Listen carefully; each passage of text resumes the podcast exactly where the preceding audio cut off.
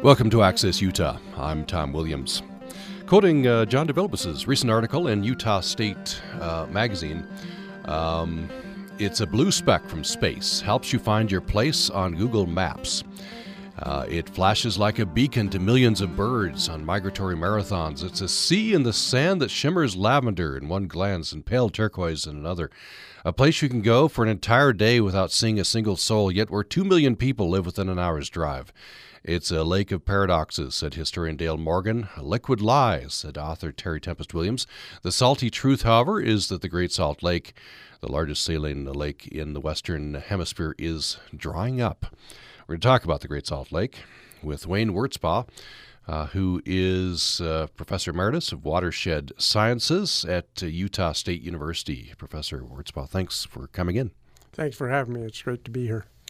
You've spent decades studying the Great Salt Lake. Another yeah, I've studied other systems as well, but one of the first systems I, I studied when I came here in, in 1983 was was the Great Salt Lake, and I've been at it on and off ever since. And recently it's been the major focus of my research.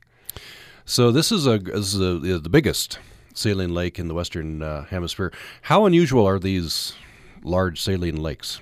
Yeah, we think of them as very unusual uh, because we often go recreate at freshwater bodies, but uh, on surface area wise for around the world, they are about 21% of the inland waters. Now, a lot of that's the Caspian Sea, a huge lake really in Central Asia, but there's a lot of lar- large lakes. We have them up in Oregon, out, out in California. I worked at one in northern Argentina uh, called Mar Chiquita, which rivals Great Salt Lake in size. And then, particularly in, in, Central Asia, the one people know a lot about or have heard of is the Aral Sea that's had problems similar to what the Great Salt Lake's experiencing. So there's a lot of these around, and so they're not that unusual.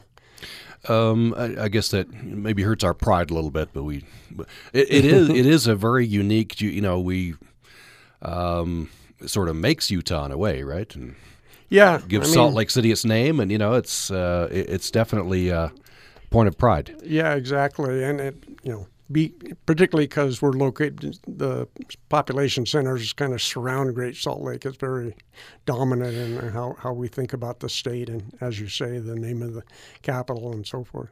Is that unusual? To have, to have a, a, bunch of population around a lake like it is here. Yeah, that that is fairly unusual. Um, a, a, lot these saline lakes are in arid regions usually, and you often don't have big population centers. Uh, Great Salt Lake with our mountains that are water catchers, freshwater catchers, give us a possibility to, to live here and have a, a fresh water supply. But a lot of uh, saline lakes don't have that much fresh water around, so uh, uh, yeah, we're somewhat unusual ex- circumstance. So the, the, the lake apparently is shrinking. Uh, maybe give us some context. How big, this is a remnant of Lake Bonneville. So yeah, so we, eons ago know, is very big. Yeah, we talk about climate change, and so if we look at long time scales, we have uh, Lake Bonneville 15,000 years ago at the end of Little Ice Age, and uh, it covered a good share of northern Utah, uh, where we're sitting for this interview right now, and all the major campuses uh, were on the shore, you know, the shoreline of Lake Bonneville. So we had a huge system, and, and the lake on the long term has, has been shrinking uh, in a way since then. Uh, but since the pioneers arrived in the 1850s and started developing water resources, diverting it primarily for agriculture, but all the uses we put it to industry, household uses, and all that. All that water, or a lot of that water that gets diverted, uh, evaporates and hence never reaches the Great Salt Lake. And not that long ago, people would say, uh, well, any water that reaches the Great Salt Lake is wasted water because once it becomes salty, we can't use it for agriculture or we can't drink it anymore. But the thinking on that has changed a lot in recent decades since I've been here, uh, and people recognizing the value of the Great Salt Lake for uh, birds and uh, brine shrimp industry, other uses. And, and now, particularly, we're worried about health effects if we expose a lot of that lake bed and, and get more dust storms. Uh, so uh, I want to talk about uh, quantities. So how, in recent years, how much has the lake shrunk? Yeah, we the Division of Wild, uh, Water Resources, uh, particularly a person named Craig Miller, uh, did some modeling and estimated, you know, if, if we have these many acres of alfalfa and we have this many acres of lawn and we know the evaporation rates for that, how much water is being lost. And, and so uh, we estimate that about oh, 40% of the river inflow ha- is now being diverted. Now, that's been increasing over the decades and since the pioneers arrived. And that uh, 40% loss has caused the lake to shrink uh, about well, close to 50%, both in terms of volume and, and lake area. So we've had a, a very large impact on, on the system already. Uh, we're not in the situation of the Aral Sea in Central Asia where you know, 90% of it's been dried up, or Lake Urmia, a lake in Iran, similarly about 90%'s been dried up. Uh, we're not we're not there yet, but we're kind of headed that direction as we talk about more and more water development. So 50%, that's still that's that's um, I mean shocking to me. I didn't know it was 50%. Um, you made a reference to the Aral Sea a couple times. Um, tell me about that. I've I've seen the pictures before and after. It's it's just shocking. Yeah, so the Aral Sea was huge, and, and maybe I don't know the actual value of 20, 30 times the size of the Great Salt Lake, so a really huge system. Uh, and in the 50s and 60s, the Soviet Union started development of the water, the rivers flowing into the lake for uh, agriculture irrigation projects, uh, and uh, they pretty much dried up almost all of the lake. Uh, the the shape of the lake basin, the morphometry we say, it was such that they were able to build a, a dam and constrict and save about five or ten percent of the Aral Sea. Uh, but the rest is, pretty much dried up in wet years, you have you know some flooding in there, and you get some water in the old lake bed. But as a consequence of all that drying, there's been massive dust storms, uh, health problems for people, you know, hundreds of miles away as these dust storms transport uh, things very far. As we go along, we'll talk about that, and there are worries about that here in Utah. Um, but uh, you know, the, the you, you see the photographs, you know, old ships uh, right stranded just just sitting there on a on a dry lake bed now. Yeah. The Aral Sea was what we call hyposaline. It's not as salty as the Great Salt Lake, and uh, it had a low enough salinity that it had uh, a thriving fishery uh, for, you know, with ocean going type ships out there uh, harvesting the fish. Uh, and as the lake dried up, uh, that, those fisheries were lost, and the remnants are those ships on the shoreline that, that are some of the classic photographs that you see in National Geographics and yeah. and other places. A very graphic reminder of, you know, of what uh, water development did to that lake. So, uh, I mean. I think in, in today's modern age, we do have a general sense of you know, with engineering and uh, humans' effect on on nature can be very great, but sometimes I think we push it aside. We we think, well, Mother Nature's so powerful. But the Aral Sea, you you you look at that; it's, it's a huge, a vast lake, and within a short amount of time, we collectively, uh, it was the Soviets, but we uh, we dried that thing up.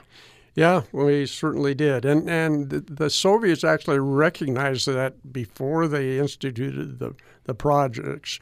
And they did get a lot of value out of developing that water. There's cotton, there's all sorts of valuable crops for, for people in the region. What was, well, people realized that they would lose the fisheries, except in this little remnant lake that they recovered. So they, they recognized those things. What they didn't recognize were some of the environmental costs and the health costs from uh, from the dust that uh, generated from the lake bed. So tell me about that. We could revisit that a little bit later in the program as well. Um, there there are consequences from drying up the lake. Yeah, certainly these uh, the lake beds when they're exposed, uh, depending on the characteristics of you know of the soils that are exposed or how much salt is covering the that lake bed. Uh, when the wind kicks up, uh, it can uh, generate a, a, lot of dust uh, and and transport it hundreds or at some cases even thousands of miles. So this has been documented probably best for the Aral and another lake in Southern California, much smaller system, one that fits conveniently in the size of the Bear River Bay. Uh, of, of, Great Salt Lake, uh, a lake system called Owens Lake, and that was dried up in the 40s uh, by uh, water development to take water to uh, Los Angeles. So the water that came off the east side of the Sierra Nevada mountains was, was developed, transported in canals, uh, and as a consequence, Owen Lake dried, dried up. Um, the uh, population around there is tiny. Uh, 20, 30,000 people compared to the two and a half, three million people we have around the Great Salt Lake. But these people around Owens Lake uh, community of Bishop is the largest small community there. Uh, have reportedly have lo- much higher incidence of asthma, and uh, they've taken the case to court and, and won. And, and uh, the city of Los Angeles is going to be spending over the next 20 years about three billion dollars to uh, mitigate the, the, those dust effects. So, and which includes putting more water back in on the lake bed. Not enough to bring the lake back, uh, but to wet it so that the dust dust isn't generated. Um, c- could um, of course uh, Wilson Lake that water is diverted for the population elsewhere and um, probably continue to be diverted. Uh, s- something like the Aral Sea could could this those sources of water be routed into the lake again? Could could such a lake be restored? Uh, yeah, certainly. Uh, water flows downhill, and if you stop using it, uh, it's going to be, be be flowing back into the lakes. In a lot of cases, a lot of efforts are being made to improve the efficiency of, of water use for agriculture and other uses, uh, and and uh, that certainly can help. Uh, so, uh, flood irrigation, for example, is very costly in terms of water loss. So, uh, people are turning to different types of spray, spray irrigation. Or, in case of uh, some countries, Israel, a prominent example, uh, drip irrigation.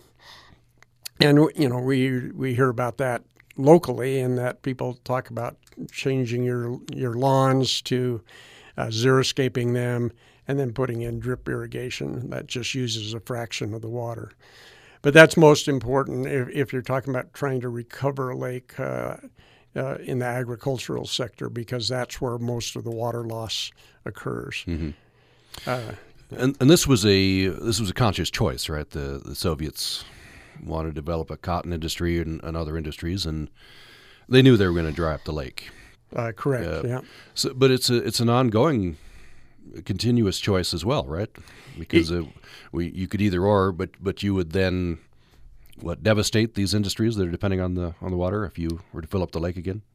Uh, well, that depends. I mean, if you, you largely you would talk about radical shifts in the type of agriculture. So some crops need a lot of a lot of water uh, and aren't um, really amenable to things like uh, drip irrigation. So, you, in most cases, you're likely talking about changing what crops you actually are growing, uh, and uh, and then putting in drip irrigation, and you can save probably 90% of the water. I'm, I'm not an agriculture irrigation expert. I don't know the exact values, but you can have huge, huge savings. Uh, but it, it, it's a big change in the culture. The other thing that's driving a lot of the problems that we can say, oh, we you know put water back in the lake, and in some cases, uh, you know, we can do that without huge effects. But the under one of the underlying driving problems is increase in world population and, and the need for more food. and uh, when you're growing more food, you need that you need water for that. So, in the long long term, we really need to get a, co- a control on, on our population on the planet, uh, and that's not an easy task either. In a long term, you really need a long term perspective. Let's take a break. When we come back, we'll talk more about the Great Salt Lake. Um, it's the largest saline lake in the Western Hemisphere, right? And um, it shapes so much of what Utah is. But I'm going to ask a question when we come back. Uh, you know, it's a devil's advocate question, but a real question as well. What good is the lake? What is it? what does it do? Um, we've already mentioned birds and and uh, and shrimp. It was interesting. I was reading. Um, I can't remember who it was at Utah State University had done a survey uh, asked people about the lake, you know, the lake versus the water that flows into it. And um, a majority said, yeah, we need to preserve the lake, but a minority uh, said, no, let's use up that water. You know, that was a sentiment you expressed, uh, or not, not you yourself, but you have heard expressed. Right, that's certainly the case. I mean, we get a lot of value out out of that water that's uh, goes into agriculture. In a lot of cases, the values you, could debate it. Uh, do, do we need uh, an acre of lawn around some of the homes I see here in Cache Valley that needs irrigation all, uh, constantly? Uh, how, how, much value do we really get for that lawn? And in, in the Cache agriculture, most of the water uh, that would have flown to the Great Salt Lake uh, uh, grows alfalfa, which is then fed to, to cattle and other animals. And so that's not a very efficient production uh, method. And so we could be looking at other crops that, uh, and, and again changing the culture and changing our uses of the water. We'll talk more about the Great Salt Lake uh, following this break. In researching her daughter's possible autism, this children's author made a startling discovery. The only thing that kept coming up was autism spectrum disorder. And then I realized, you know, probably a couple hundred hours more of research that, well, I was on the spectrum too. I'm Sarah McConnell. Join me for With Good Reason. Tomorrow morning at 4 on Utah Public Radio. Are you looking for a way to make your nonprofit organization more visible to our statewide community? Utah Public Radio's community calendar highlights events across the state, including musical performances, festivals, live theater, art shows, dance, educational or guest lectures, workshops, volunteer opportunities, and more. We have a more user friendly submission page. Just visit the UPR website at upr.org and click on the community calendar link. There, you can review the submission guidelines.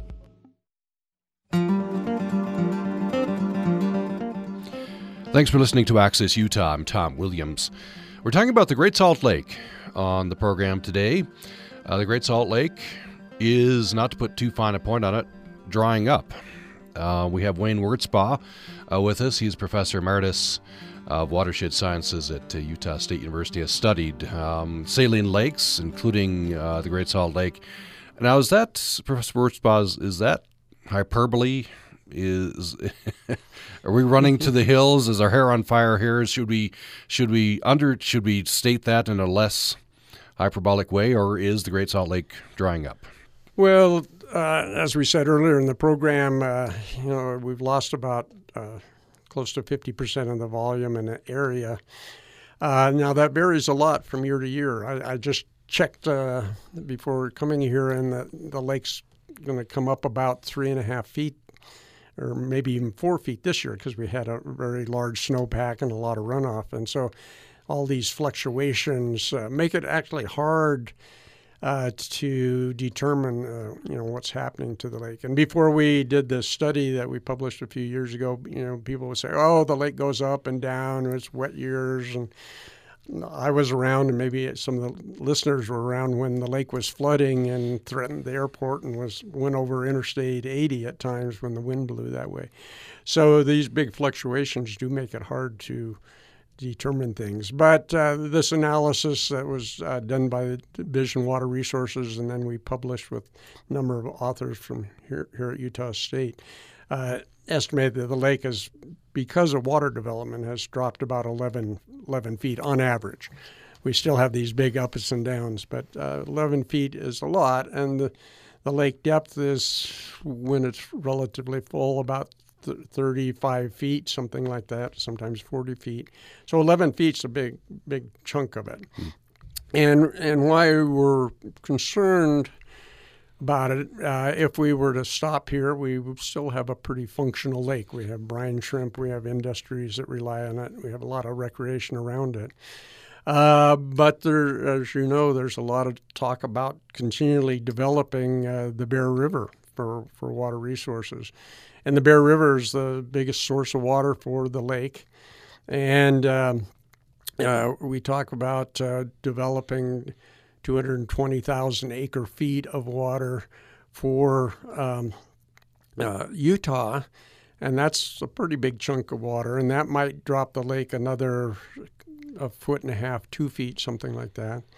Uh, but uh, Idaho and Wyoming also have rights, if you will, from something called the Bear River Compact uh, to some of that water. And so if uh, Idaho, in particular, were to develop their water, we're talking to dropping the lake another uh, uh, two or three feet.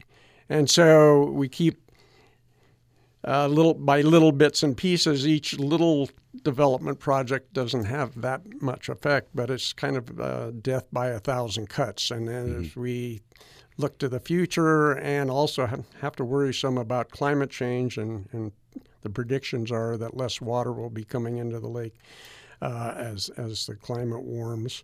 Um, yeah, we, we do have a big long term uh, problem on our hands, and, and you know the legislature uh, dedicated. Uh, know, I forget the value of 30, 40 million dollars for water development a couple of years ago. That's both for St. George and Colorado River water, but also Bear River water development. Uh, people are, are looking at, at developing that for largely for increasing uh, you know population around the Wasatch Front. Uh, if you if you look at a map of who owns you know all this the land surrounding all this water, Bear River and and and such, it, it's a patchwork. You know, you have private, you have federal, you have state. Um, just an illustration, a visual illustration, if you were to look at that, of the, that everybody's going to have to work together. It's going to be uh, not a simple solution. Yeah, it's, it's, not a simple solution. People certainly want that water. Our water law uh, in the West is such that once you're appropriated water, uh, you have the right to use it. And in fact, if you don't use it, you can lose that, that right. So our laws really need to be uh, changed and allow people, for example, uh, I've been to conference lately and people were talking about water banking, and, and, that is allowing people essentially to sell their water to, to somebody else for a different use, and that use could be for the Great Salt Lake. Um, and so, uh, but right now our laws are, are kind of restricting what, what we can do, even if we, if we do want to save water for the lake.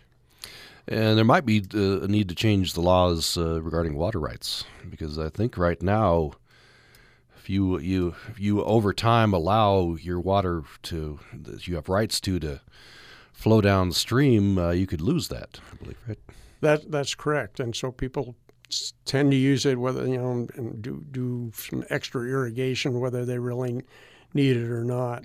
Uh, and so uh, it's a big, big problem, and those laws are entrenched. But they're beginning to be changed. Uh, Idaho, for example, has uh, instituted this water water banking uh, system, and so you can get pretty good transfer and put the water to, to the best use. So if if you know, as a society we deem the best use is watering lawns, I'm not sure I agree with that, but a lot of people um, might want to uh, we could transfer those water rights from from uh, uh, a rancher who has alfalfa to uh, somebody, uh, a city who wants to use that water for uh, developing their city. Parenthetically, I think we need to have a compact with our neighbors. That's where the pressure comes, right? It's the it's the peer pressure. My lawn gets a little less green. I'm going to get looked down down the nose of by the neighbor, right?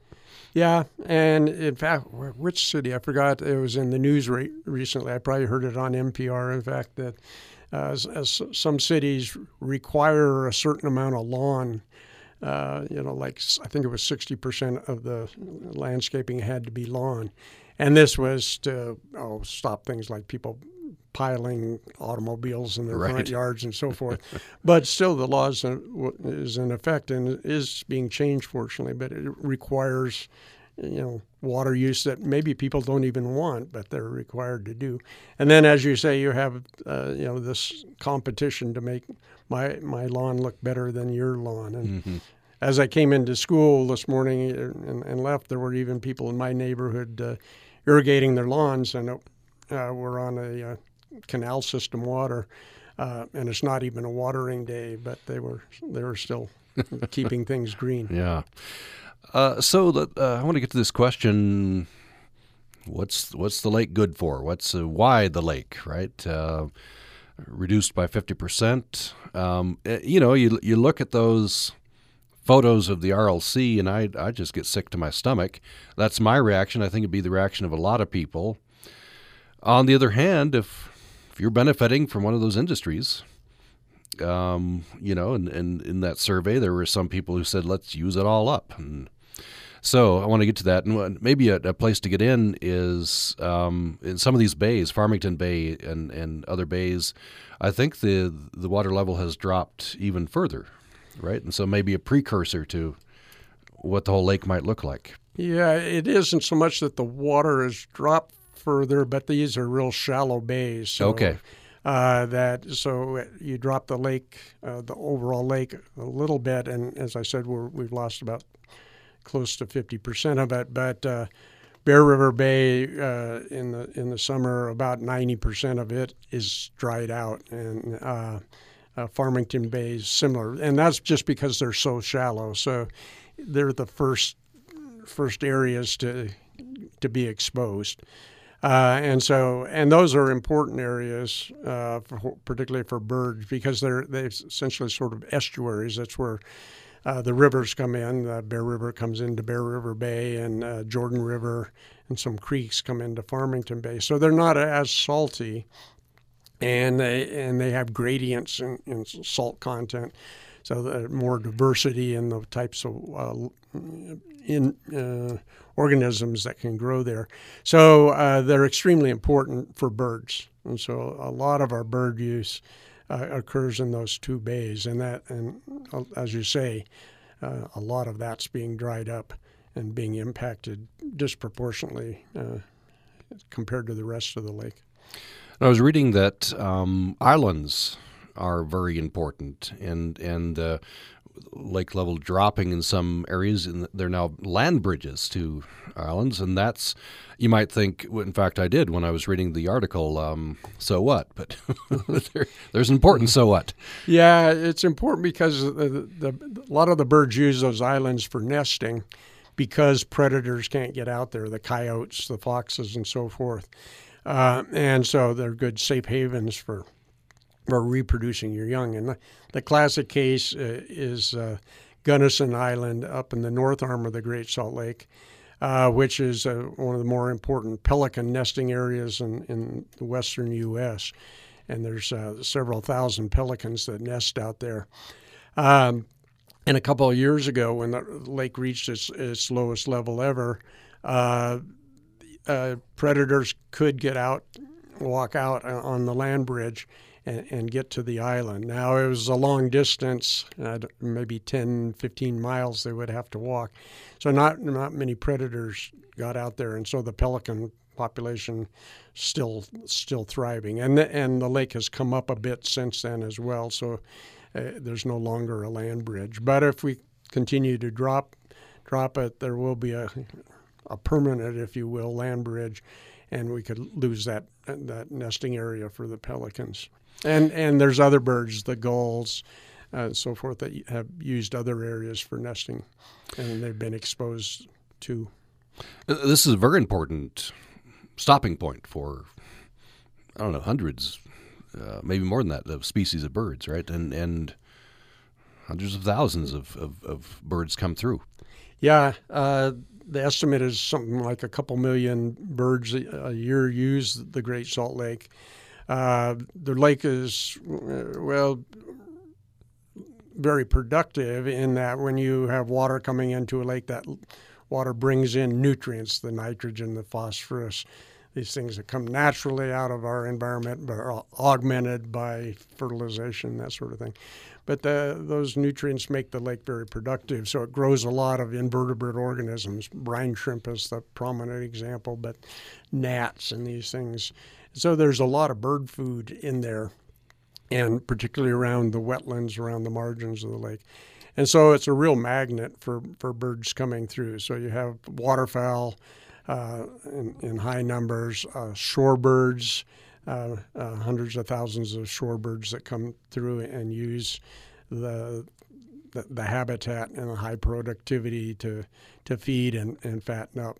Uh, one of our birds, uh, eared grebe, comes through, and in the couple months it's here, uh, on migrating, it, uh, it, put, it, puts on about 50% more weight because it, it feeds on brine shrimp and other things. And uh, um, so it's they're extremely important that way.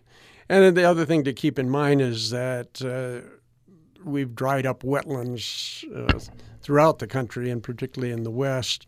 And so the remaining wetlands that we have around the margin of places like the Great Salt Lake become all that much more important because others have been dried up. You just joined us. We're talking with Wayne Wurtsbaugh, Professor Emeritus, uh, Utah State University Watershed Sciences, and we're talking about the Great Salt Lake, which uh, is well, it's shrinking, and so we're talking about uh the problems that causes and possible uh, solutions. So this is very important uh, migratory. You said the the eared grebe puts on how, mu- how much? About fifty percent. Fifty percent, which is important to continue the journey, right? Right, exactly. Yeah. Um, and so some of the things that might be annoying to you and me if we go visit, like the flies, the gnats, that's important to the birds. Right. Uh, the uh, one that when if you go out in Antelope Island or other areas around the lake in the summer, July and August, there'll, be hundreds of thousands of brine flies that are around, particularly right around the shoreline. Fortunately, they're not a biting fly, uh, but if you uh, have a phobia to insects, they can be pretty annoying because they do land on you and tickle and that sort of thing. Uh, but uh, those adult flies that bother the humans are important for a lot of birds that feed on the adults. And then you have other birds um, uh, that uh, dive down and feed on the larvae of these insects that are uh, growing on the bottom of the lake. Uh, so that's one important source. In the estuaries that we mentioned earlier, Farmington Bay and, and Bear River Bay, uh, you have different species of gnats. Uh, and you have, in some cases, you have some biting flies that also emerge. So mm. if you go to Antelope Island at the wrong time of the year or early in the spring, you can wind up with uh, uh, getting bitten quite a bit. So you have to do time time your visits carefully there. So I was I was going to ask you. So early spring, that's the wrong time of year if you don't want. If you if you don't want you know, if you yeah, want gnats, go then. But uh, yeah. So now again, there's a lot of these gnats that don't bite, and you can look at them. They, I, I find them fascinating. Some of the the larger gnats, uh, a group called chironomids, uh, they uh, have these mating swarms that are oh 10 15 feet high. And as you uh, may, some of the listeners may have uh, seen them and when they drive out the causeway to Antelope Island there'll be dozens or hundreds of these swarms of gnats. And those are not not biting gnats but uh, other other other times of the year. And particularly about now really is a, a time where you can get a fair number of bites. And in some cases there's mosquitoes as well Antelope Island is wonderful. I'd recommend that to anybody. You've in this article I was reading, you you took your uh, some students up to the, the ridge, I guess highest point in the Antelope Island. That must be afford a, a wonderful vantage point. Yeah, uh, it's a great place, and I've often taken visitors up there. I had a group from Iran a few years ago uh, that have a this Lake Urmia that's that's drying up there, and they, they came out here to gain some knowledge from us that have worked on the lake. And in the case you mentioned, we took some of our, our graduate students uh, when they first arrived, our new cohort of graduate students, out to the lake. And uh, we didn't get up to the highest highest point, uh, uh, which is a great, wonderful hike if you have the time, but it's a two or three hour hike. Uh, but you can uh, go up to Buffalo Point, and in a 15, 20 minute walk, get a really nice vantage point looking both to the west and seeing all of Gilbert Bay and if you look hard or have binoculars, you can see up uh, across the railway causeway to Gunnison, Gunnison Bay.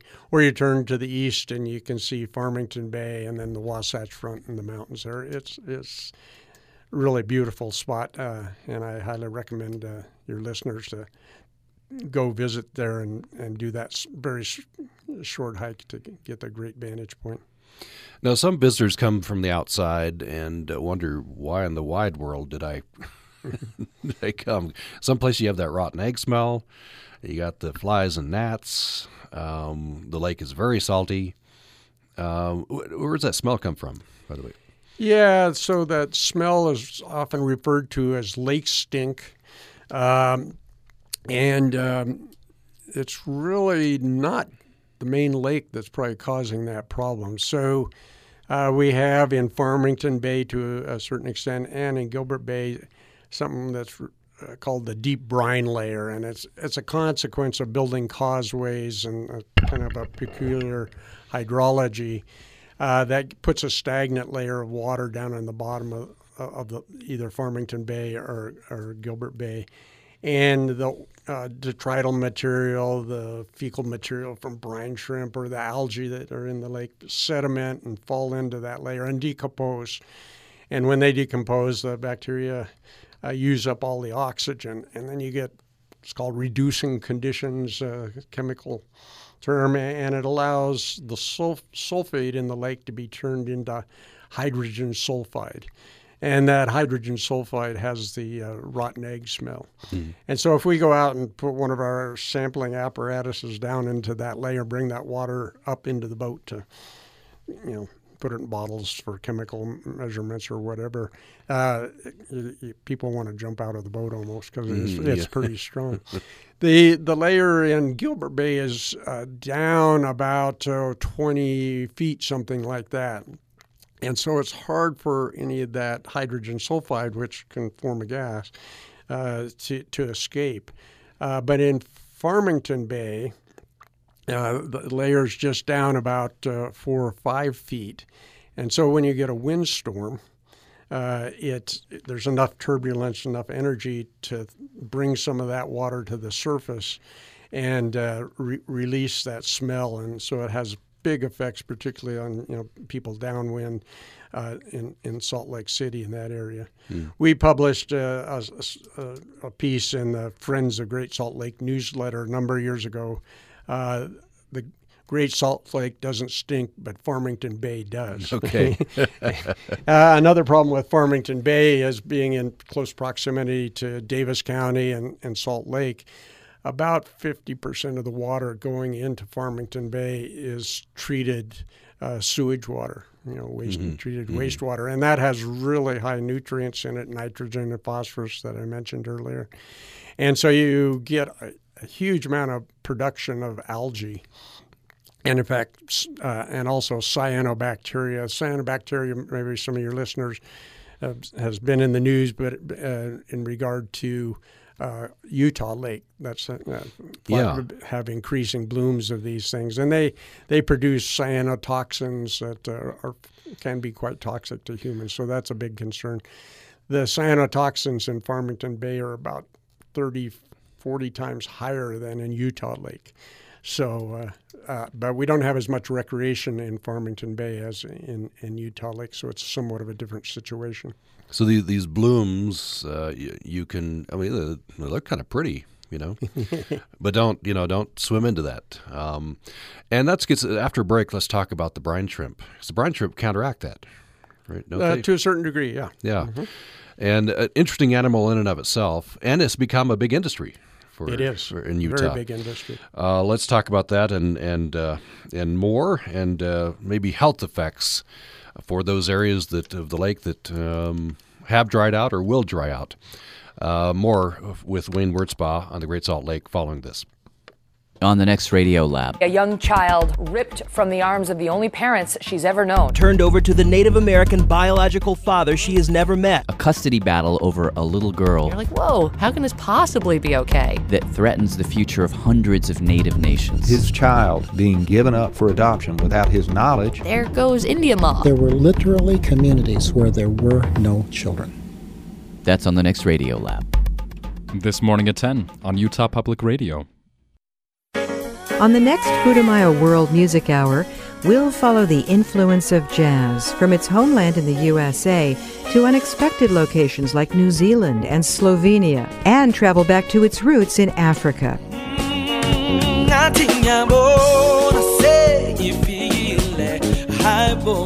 I'm Rosalie Howarth. Join us for Jazz Around the World, the next Putumayo World Music Hour. Join us Friday night at 10 on Utah Public Radio.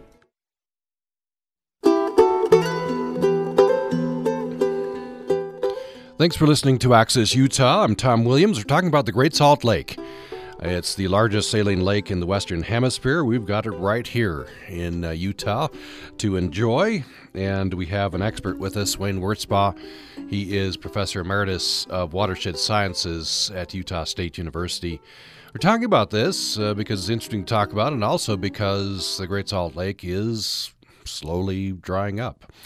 Um, and so, how do you counteract that? That's one of the questions.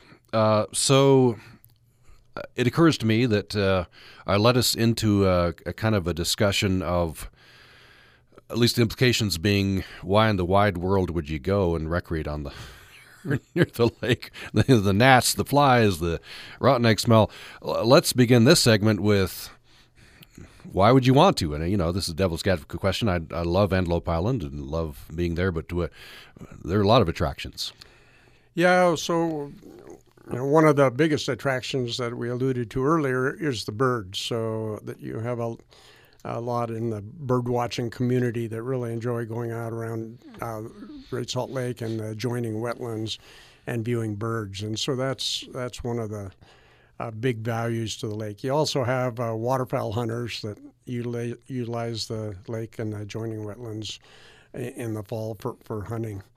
Um, it's it's unique to a certain extent because we don't have that many saline lakes around, and so uh, going out and wading in the Great Salt Lake and looking at the brine shrimp in the water, and which are, you know, these invertebrates, and they're about a quarter of an inch long. Uh, we have invertebrates in, that place kind of similar roles in Bear Lake, for example, but they're so small they're really kind of hard to see with the naked eye. So you have that some u- unique characteristics there. Uh, so uh, that recreational component is, is is quite valuable. Other values of the lake, uh, well, backing up, uh, about 10 years ago, a group estimated the economic value of the Great Great Salt Lake, and, uh, and it came out to be about 1.3 billion dollars. The biggest share of that is for mineral extraction. So we have Magnesium Corporation of America, Compass Minerals, uh, that uh, makes largely fertilizers. Others uh, people make titanium that they extract from the, the, salts in the lake. So that's the uh, biggest component of that 1.3 billion. Uh, but uh, recreation was uh, not, uh, I think, the next largest component. And then one you mentioned was the uh, uh, brine shrimp. So these these brine shrimp aren't harvested directly as the adults, although they used to be for fish food for aquaria. but the big industry now, and it's about a sixty million dollar a year industry, is to harvest the cysts or the resting eggs of these uh, brine shrimp. And these little are tiny little things, less than a millimeter, kind of fit uh, on a pinhead. Uh, a lot of those cysts float on, on the surface of the lake. And so in the fall, uh, we have uh, dozens and dozens of boats that go out. Uh, they use spotter planes to spot and find the concentrations of these cysts, and then they go out and, and harvest those. Uh, and uh, take them back, dry them out, put them in cans, and they're they're sold uh, worldwide. And the Great Salt Lake is the largest producer worldwide. to, to the aquaculture industry. And the biggest component of that aquaculture industry are prawns. And so, probably, I, I, certainly know that prawns have got a lot more prominent in the market in the last decades and uh, cheaper. And so, a lot of those will come from Indonesia or South America. And the baby prawns, when uh, that are starting out, need a high energy, high protein source of food. So these cysts that can sit on the shells for years, um, if you put them in a salinity about like seawater, and in a, a couple days uh, they hatch out into something called a nauplii, a tiny little invertebrate. Uh, about a millimeter long, and the, the prawns or other finfish uh, will uh, uh, feed on those and, and grow quickly and get to a size uh, where they can make it in, in the ponds. I was in Indonesia uh, a couple of years ago just for uh, a vacation, but when we would fly in and out of different um, coastal cities, you could see uh, thousands and thousands of acres of, of ponds uh, where they're growing these these prawns. So that's a that's a very major I- industry there.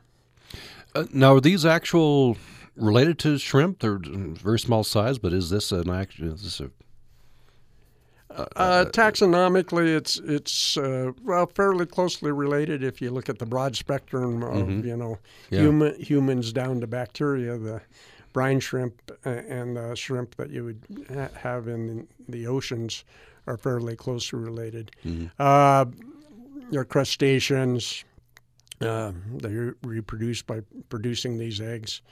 Uh, one interesting aspect of these eggs, I mentioned they can stay on the shelves for years in a dried state. Uh, we took a sediment core out of the bottom of the lake and sliced it up and found out the dates.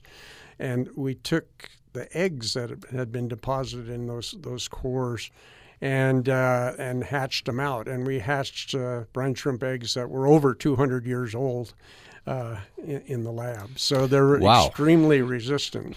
Uh, and, uh, actually, actually hatched. They hatched. Yeah. Wow. wow, that's amazing. Yeah. And, and, so that's the reason why this is this is amazing fish food. So that's the, the reason for this yeah, sixty million dollar industry. Right. Uh, so I want to before we, we have about uh, five minutes left. Um, I want to get back to at the end talking about um, you know solutions to reducing the diversion that flows into into the lake. Um, is, is, there is there a bullet point? Is is there something maybe I haven't asked you that's that would be very interesting to people about the about the lake? Uh, well, it's beautiful place. Uh, uh, as you mentioned in the introduction, uh, you can go to certain places and, and you won't see any, any other people. And I didn't really enjoy going out on the lake and sampling and you get not very far out from shore and yeah, you feel a little bit like you're on a different planet. Mm-hmm, it's really mm-hmm. remote. And uh, a lot of people like that. I've had some graduate students that go out there and go, oh, no, this, this isn't the place for me. So maybe it's not for everybody, but it, it is beautiful. And Antelope Island is one of the easiest access points to to go view it. Another interesting place is the Spiral Jetty, a, mm-hmm. a land art yeah. project. Um, that was uh, built decades ago, uh, and you go out uh, through, uh, to the north arm of the lake, and and it's uh, there's some hills nearby, and you can get up and uh, look down on the spiral jetty. That juts out into the lake. Right now, that the, the spiral jetty is on dry land because we've the lake is down mm, so interesting, far. Interesting. Um, other times the water comes up around it. And so you can view it from the hills above, and then you can walk out on it, uh, uh, unless in real high water years it could be submerged. So that's a real interesting uh, place to, to, visit. And if you haven't been out there, highly recommend you, you mm-hmm. go visit there.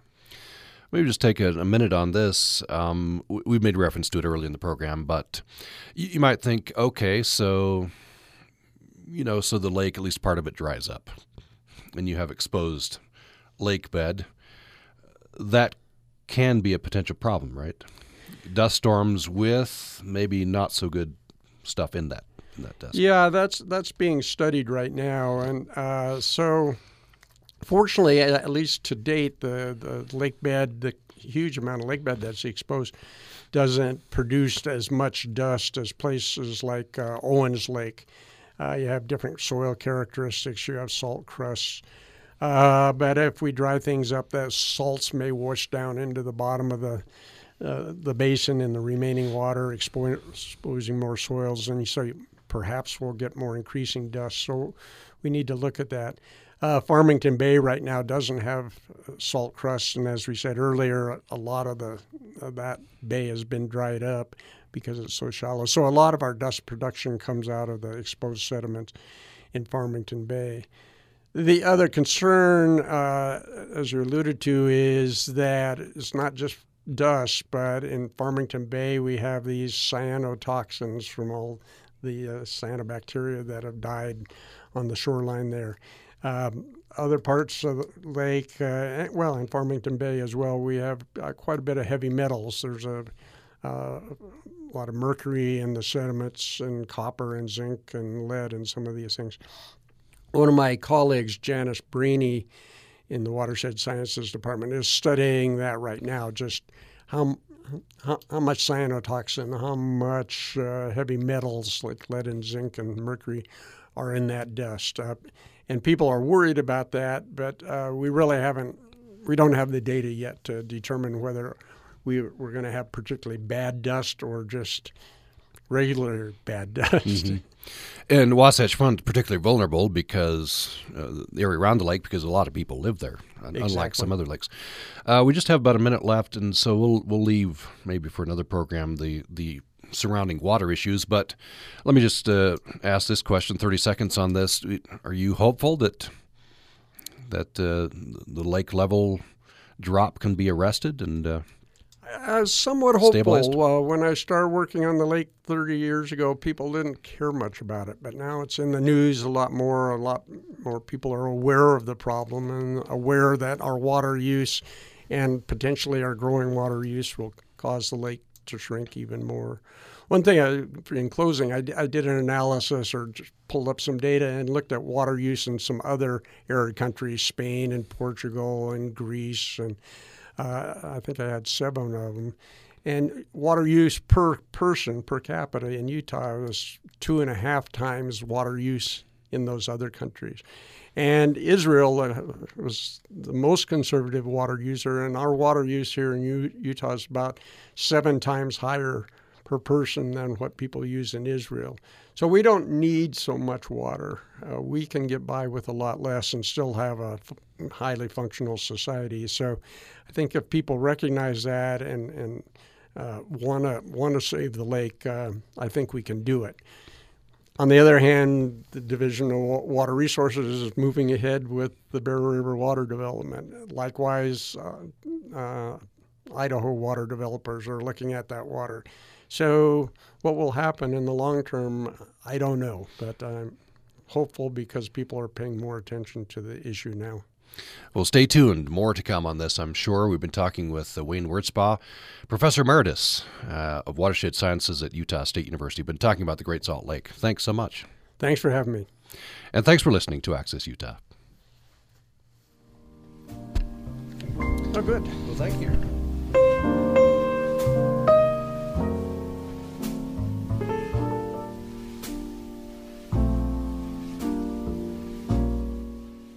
Utah Public Radio is a statewide service of Utah State University and the College of Humanities and Social Sciences. KUSR Logan, KUSK Vernal, KUSL Richfield, KUST Moab, KCEU Price, KUSU FM Logan. Also heard at upr.org.